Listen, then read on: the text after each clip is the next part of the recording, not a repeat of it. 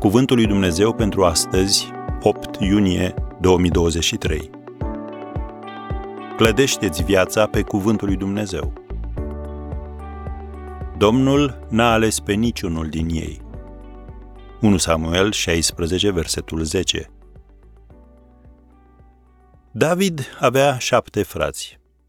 Când a venit vremea să ungă un nou rege în locul lui Saul, prorocul Samuel s-a gândit că oricare dintre frații lui David va fi un împărat bun.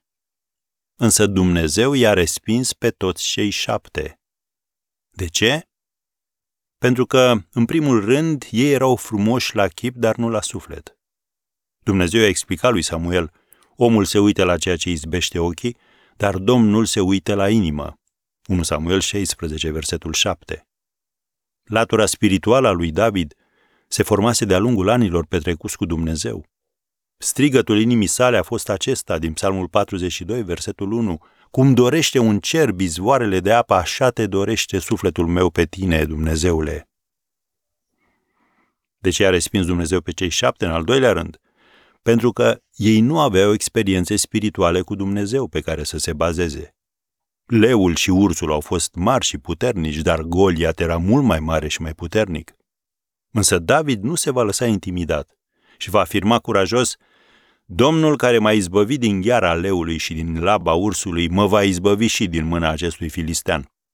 Scrie în 1 Samuel 17, versetul 37. Nu există bătălii nesemnificative. Cele aparent mici te echipează pentru cele mari care îți modelează destinul. Așa că bazează-te pe experiențele tale cu Dumnezeu.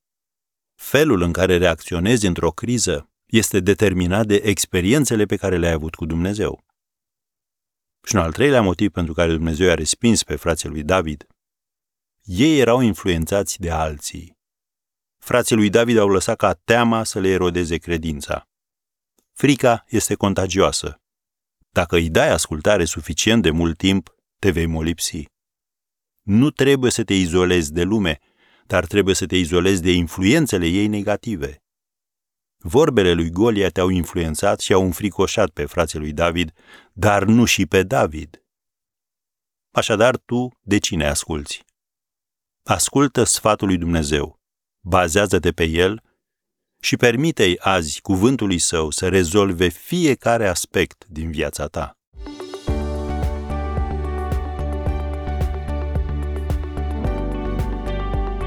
Ați ascultat Cuvântul lui Dumnezeu pentru astăzi, rubrica realizată în colaborare cu Fundația SER România.